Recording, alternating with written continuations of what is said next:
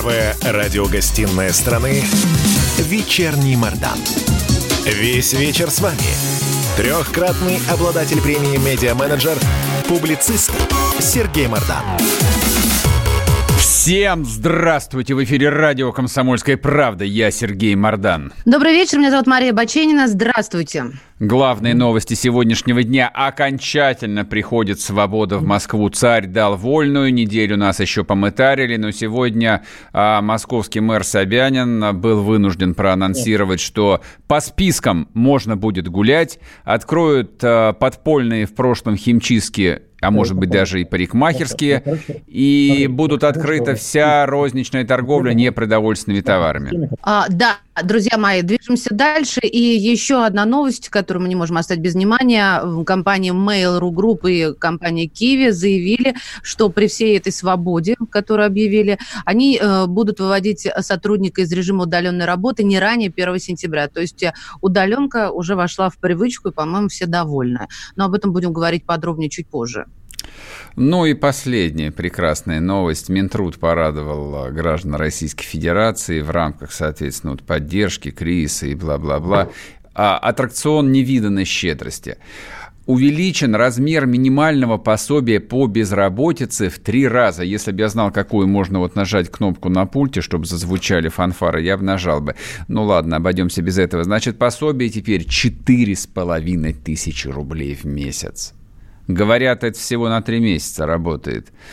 А вы знаете, даже вот не знаю ни одного российского региона, региона самого депрессивного, с, сам, ну, с самыми низкими ценами, где можно было бы хоть как-то протянуть на 4,5 тысячи рублей. Потому что, ну, исходим из простого. Даже если а, работы у тебя нет, даже если тебе выплачивают пособие, то квартплата, средняя квартплата в России, там, ну, за какую-нибудь стандартную трешку или двушку в убитой хрущебе будет вот как раз в размере вот этих вот самых четырех с половиной тысяч рублей. Ну Чем... или миска поесть, знаешь, на Ра- последний. Один разок, один разок, да. Да, да, говядинки Ну вкуснуть. ладно, поехали дальше. Вечерний Мордан. Значит, сегодня зададим а, самые неприятные прямые вопросы заместителю главы министерства. Как правильно сказать, Олег? Минкомсвязи вот у меня написано, но там какое-то длинное название. Говорите уж как главы есть. Минкомсвязи да. России. У нас, говоря, у на... оно так по-прежнему продолжает именоваться. Ну и хорошо. У нас на связи Олег Качанов, заместитель главы Минкомсвязи России. К сожалению, не живьем, а по Zoom будем общаться. А... Ну, как сказать, пока еще живьем, хотя, конечно, близок к тому, чтобы двинуть кони по такой гонке. Слушайте, как бы, ну вот эта вот попытка приучить э, российский народ э, форсированно к, цифр, к цифровизации и к общению даже с отцом нации через Zoom, а, мне кажется, она не сработала и не сработает. Живьем все равно придется вам приезжать в студию и живьем разговаривать в следующий раз, когда, в общем, а, надеюсь, это сложится. Сейчас скажите... Это вспоминается классика «Живьем ага. брать демонов». Ну, практически да. Значит, смотрите...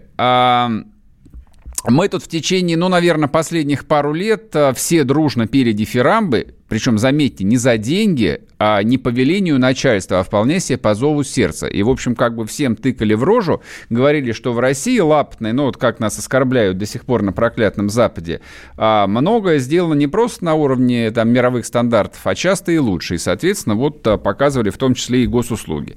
И тут, а, значит, в разгар режима самоизоляции и общения Путина по Зуму госуслуги легли как только народ э, решил оформить путинские 10 тысяч. Как же так? Во-первых, знаете, так и хочется спросить, вы сейчас серьезно? Абсолютно. Я ну, всегда Я, я вам могу сказать, я полночи дозванивалась. Это не только лег сайт, я еще, э, еще легла телефонная связь. 40 минут ждешь, слушаешь музыку, хоть немного хорошую, а потом они сбрасывают. Ну, вообще невозможно ничего сделать. Да, коллеги, ну ладно, еще раз говорю, конечно, шутки в сторону. Ситуация действительно была ну, для нас э, как бы технически крайне сложная. Вы просто поймите правильно, то есть э, есть определенная, там, скажем, пропускная способность системы, ага. вот, и она достаточно там устоявшаяся, и она, конечно, может расширяться, но в идеале это делать неким эволюционным образом, когда мы понимаем, что год от года, соответственно, мы прирастаем в плане нагрузки, в плане пользователей, в плане там транзакций, простите за выражение и так mm-hmm. далее, да. Э, это понятная тема, она там планируется, она каким-то образом прогнозируется. Значит, ну, конечно, к сожалению, она идет не плавно, то есть мы идем, идем, идем до тех пор, пока не понимаем, сейчас уже загнемся от нагрузки. Тут все это начинают понимать, и, разумеется, в этот момент происходит скачкообразное увеличение всех мощностей, значит, обслуживающего персонала и так далее. И дальше мы опять получаем какой-то запас прочности и на нем едем дальше. А здесь получилась следующая история, что благодаря прекрасной пиар-акции, которая, так сказать, нам была устроена, да, у нас в один день поток посетителей, он превысил там в 12 раз наш стандартный трафик. Ну, представляете, что это такое? Представьте себе магазин, да, в который каждый день приходит, там, я не знаю, там, 10 тысяч человек. И тут вдруг какой-то прекрасный день, у него приходит не 10 тысяч человек, а у него приходит 100 тысяч человек, 150 тысяч человек. Что в магазине будет? Ну, прилавки рухнут, скорее всего, да? Вот, а, поэтому, исходя из этого, да, действительно, ситуация была крайне сложная. И первый день у нас действительно была там, ну, в кавычках, давка на портале, да, когда действительно очень много народу не просто пытался зайти на форум, а еще и, как, знаете, как у человека что-то не получается, он начинает F5 жать судорожно. Да когда же этот форум перезагрузится, когда же этот портал проклятый выйдет на связь наконец, да? Все понятно, это просто только увеличивает нагрузку на портал и как бы мешает, не, неправильно сказать мешает, усложняет, да, жизнь инженерам, которые пытаются его оживить. Когда оживят-то, когда живую воду подвезут? Вот, смотрите, живую воду-то на самом деле стали давать сразу. И просто как бы цифры говорят сами за себя. Да? У нас за первые сутки, когда вот эта вот э, в кавычках давка была, более двух миллионов человек подали заявление. То есть это говорит о том, что да, конечно, было тяжело, очень тяжело. Но не так, что, знаете, как бы мы там э, повесили амбарный замок и сказали, все, никому не приходить. Нет, такого не было. То есть заявления шли, и заявления шли с такой скоростью, что фактически за первые сутки у нас услуга стала самой популярной за все время жизни портала. Ну, ну это, наверное, бы. тоже о чем-то говорит. 10 тысяч. Ну, ладно, мы здесь даже как бы фоном опускаем, что параллельно еще, например, была модернизирована услуга для выплат на детей от 0 до 3 лет, а она тоже достаточно популярная, да, она на фоне вот этой услуги 3.16, конечно, кажется там небольшой, но, извиняюсь, по ней тоже 300 тысяч заявлений в тот же день пришло дополнительно. Понимаете? То есть на самом деле получилось так, что вот эти вот там дни 12, 13, 14, да, это просто была такая, как это, Black Friday, да, распродажа там на портале госуслуг. Вот, конечно, поэтому трафик огромный, поэтому инженерам там пришлось очень серьезно поработать, и в авральном порядке все-таки, так сказать, э, доумощниться, значит, доработать, дотюнить все как бы места, где, как выяснилось, там, где тонко там рвется под высокой нагрузкой, там стали проседать основные сервисы, вот, ну и, собственно, дальше уже выйти в какой-то нормальный рабочий режим. Понятно. Нет, это все понятно. Дело житейское, большая нагрузка, там система не справилась, подвисла.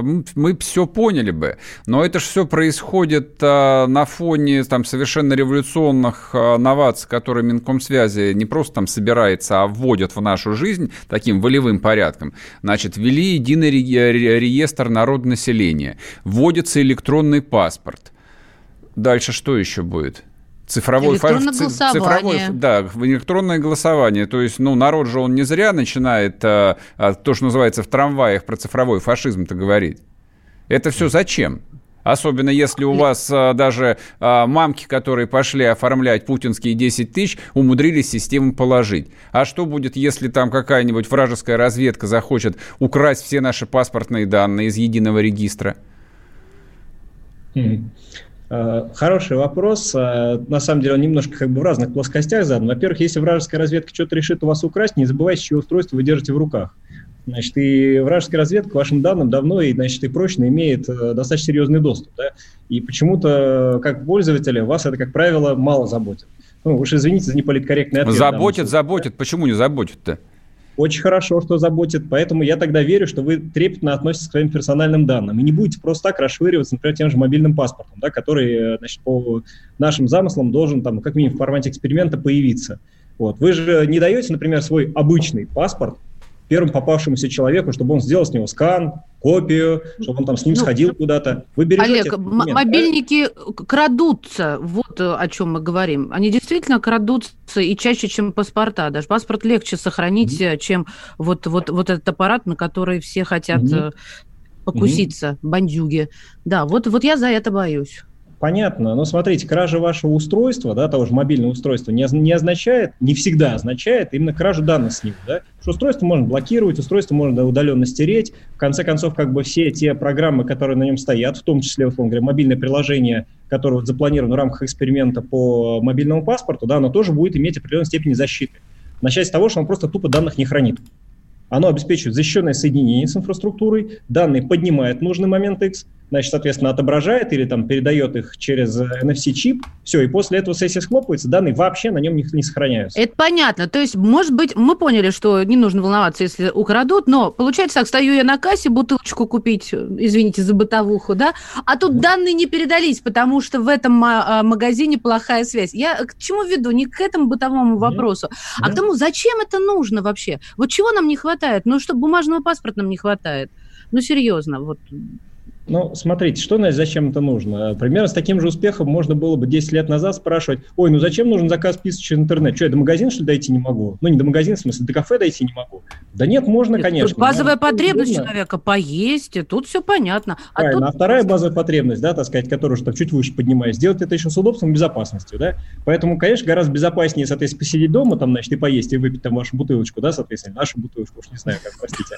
Вот. Чем, так сказать, идти по темным улицам ночного города, да, значит, слушая э, различные песни из подворотен, ну, если в определенных районах. Сейчас я вас прерву, потому что мы уйдем на перерыв, а через две минуты вернемся, не уходите. Рубль падает, цены растут, нефть дешевеет, бензин дорожает. Кажется, что наступает нелегкое время. Но так ли все плохо? Мы не паникуем, потому что у нас есть экономисты Михаил Делягин и Никита Кричевский – по будням в 5 вечера они разбираются в мировых трендах и строят прогнозы. «Час экономики» на радио «Комсомольская правда». Для тех, кто живет настоящим и смотрит в будущее.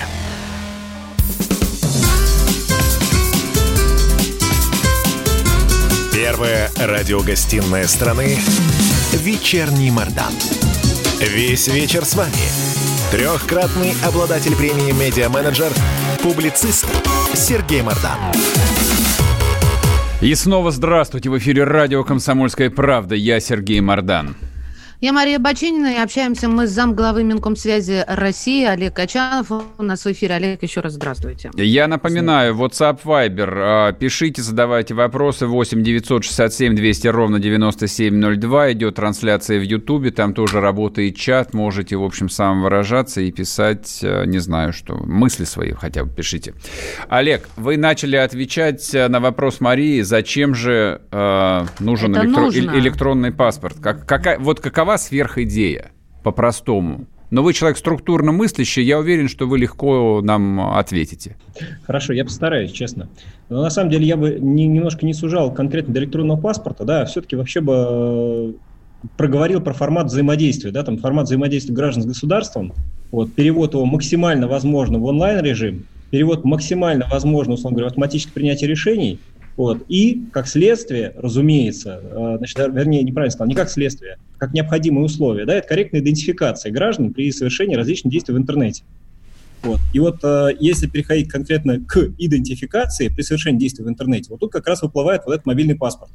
Вот. Поймите правильно, то есть э, если вы совершаете какие-то действия в интернете, в незащищенной сети, которые могут повлечь с собой юридически значимые последствия, да, то хорошо бы очень четко представлять, что вот кто находится на э, стороне пользователя, кто находится, например, на стороне, там, не знаю, пользователя взаимодействующего, чтобы понимать, что там, если я сейчас сижу вот в интернете и там нажимаю кнопочку там «Отправить договор на подпись», то это именно я нажимаю, я, я Олег Качанов, да, а, соответственно, на другой стороне сидит именно там, не знаю, Иванов Иван Иванович там, или Петров Петр Сидорович, да, значит, который со своей стороны этот договор готов подписать. Ну, я сейчас сам простую историю разбираю, вот, а, тем не менее, который, наверное, достаточно понятным сделает. Вот представьте себе, да, что э, мы там удаленно таким образом договорились с ним заключить какую-то сделку. Если эта сделка там касается просто того, что я там выйду на балкон, рукой помашу, он мне улыбнется в ответ, да, это одна история, наверное, там, для этого и договор не потребуется, мы там списались по электронной почте, как бы, и все, молодцы все. Значит, если все-таки э, я совершаю действие, которое имеет, еще раз повторюсь, определенную юридическую значимость, ну, банально, запрашиваю государственную услугу, вот выплата, хочу, чтобы мне государство заплатило денежку, да, значит, потому что я насиделся на карантине, как бы, и хочу, наконец, выйти в магазин за хлебушком для своих детей, вот, то в этом случае мне потребуется более, э, скажем, корректная идентификация, более доверенная идентификация. Вот, и тут э, идентификация госуслуг. Логин, пароль. Значит, да, у нас есть единая система идентификации и аутентификации, которая определенным образом защищена который хранит себе там э, данные пользователя, который хранит как раз вот этот логин и, значит, позволяет путем введения логина пароля проидентифицировать себя, значит, подать заявление. здорово. Это как бы определенная степень защиты. Но, например, представьте себе, что там, не знаю, кто-то из вас, там, я, например, или, там, неважно, другой пользователь, захотел а, при помощи удаленной идентификации там, не госуслугу получить, там, 10 тысяч на себя, да, а, я не знаю, машину купить или продать. И не видя а, значит, э, человека, который на той стороне да, находится, я, соответственно, совершаю юридически значимое действие. Я направляю ему на подпись, условно говоря, договор купли-продажи, подписывает определенным образом со своей стороны электронной подписью, да, значит, э, ну, у меня же нет рукописной подписи в данном случае, и э, рассчитываю в ответственность, что совершится такое же действие. Вот здесь обойтись просто логином, паролем, ну, наверное, не очень рационально, да, поскольку, поскольку никаких следов этого логина, пароля не останется, значит, это, это раз. А во-вторых, он может быть скомпрометирован. Никто не знает, что вот я сейчас сижу перед компьютером, и именно я ввел этот логин-пароль. Это могла сделать, не знаю, там, моя супруга или случайный человек, который почему-то подглядел там эти данные у меня. Например, я такой э, пользователь, который, значит, на бумажке пишет, а на монитор лепит. Бывают такие до сих пор. Uh-huh. Вот. Поэтому степень надежности нужно повышать. Вот тут приходит как бы на помощь мобильный паспорт. Значит, почему? Что он повышает надежность хранения этих данных, надежность идентификации меня, значит, как вот э, взаимодействующего агента. Вот, то есть я могу, применив мобильный паспорт, условно говоря, там, э, идентифицировать себя, значит, и это будет более доверенное действие. То есть будет понятно, что здесь как бы моя рука задействована, что я там, условно говоря, там биометрические слепки какие-то, значит, э, на этом мобильном паспорте храню, условно говоря, и предъявляю. Значит, а здесь будет понятно, что это там передача данных, соответственно, ну, э, значит, передача господи, закрытого ключа, да, значит, а через э, NFC-чип, если я приложил непосредственно этот мобильный паспорт. То есть достоверность этой транзакции повышается. Ну, понятно, это понятно. А вот, знаете, мы уже упомянули про электронное голосование, и угу. а, действительно, если легло до этого, а начнем голосовать, э, можете гарантировать, что не ляжет? Ну, тут уж совсем серьезно. Выбираем Конституцию, может, там и главу государства будем выбирать электронно. Вот к этому э, такому гигантскому шагу готовы? Готовимся. Задам тот же вопрос. А зачем? Вот электронное голосование, оно зачем? У России что, других э, забот, проблем нету, кроме как э, впереди планеты всей внедрить электронное голосование? Я просто поглядел э, там вашу биографию, вы занимаетесь цифровой трансформацией. Я, но ну, я немножко в курсе, что это такое. А, там пытался тут расспросить людей, что такое цифровая трансформация на промышленных предприятиях, ну, сдался через пять минут. То есть понимаю, что не хватает моих гуманитарных зданий. А, то есть, может быть, нам заняться цифровой трансформацией именно оставшейся в живых индустрии, а потом оставить вот политические процессы, не знаю, там через 10 лет приступить к ним, когда весь цивилизованный мир потренируется, а не одни китайцы? Ну, смотрите, во-первых, цивилизованный мир уже немножко потренировался. И определенный опыт в этом смысле Это имеет. Эстония, что ли?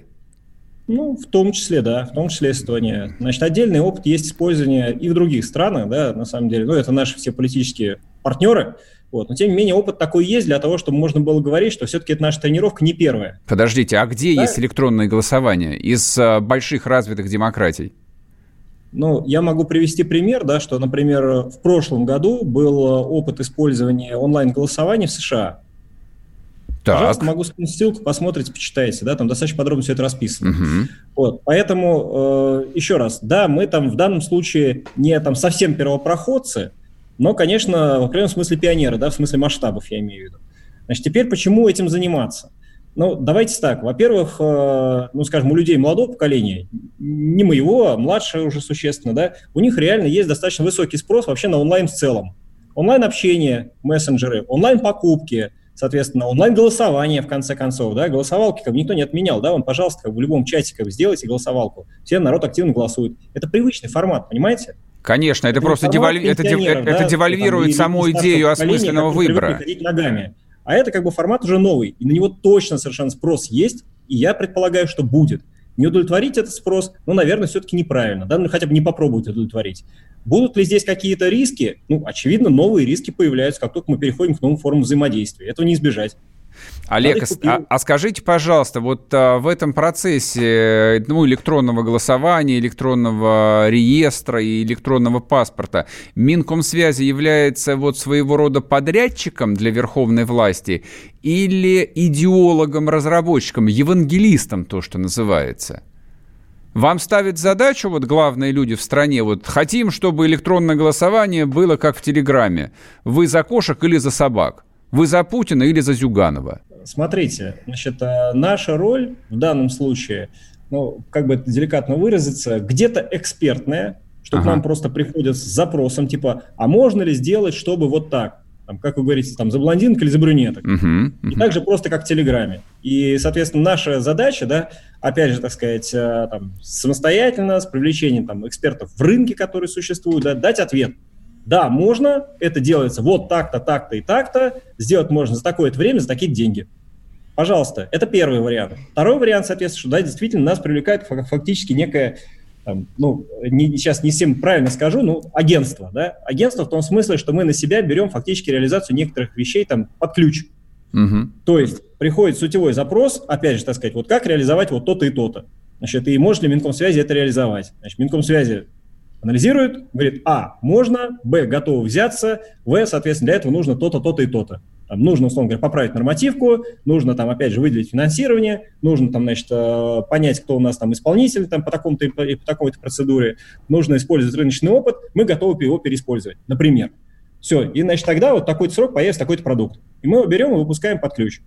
Соответственно, это второй вариант. Да? А, значит, э, третий вариант, когда действительно мы выступаем, ну, наверное, здесь слишком высокопарно прозвучит идеологами, да, но в части электронного правительства, да, во многом мы действительно идеологи. То есть, когда мы говорим, что э, там часть сервисов должна работать в онлайне, без mm-hmm. участия людей, без участия чиновников, поймите правильно, это идеология.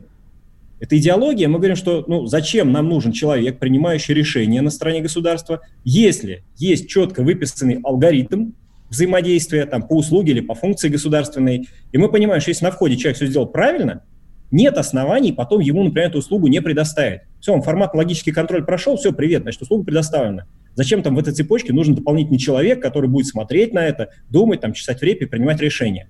Не нужен. Это уже идеология.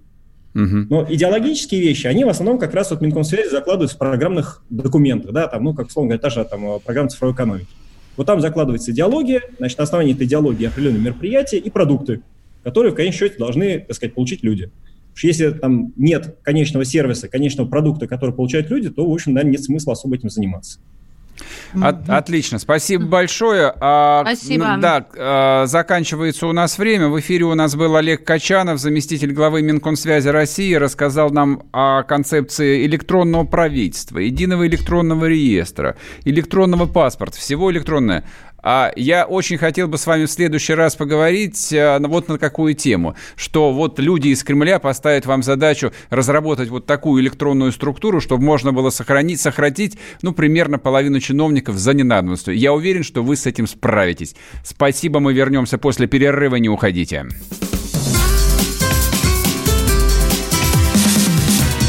Первая радиогостинная страны «Вечерний Мордан».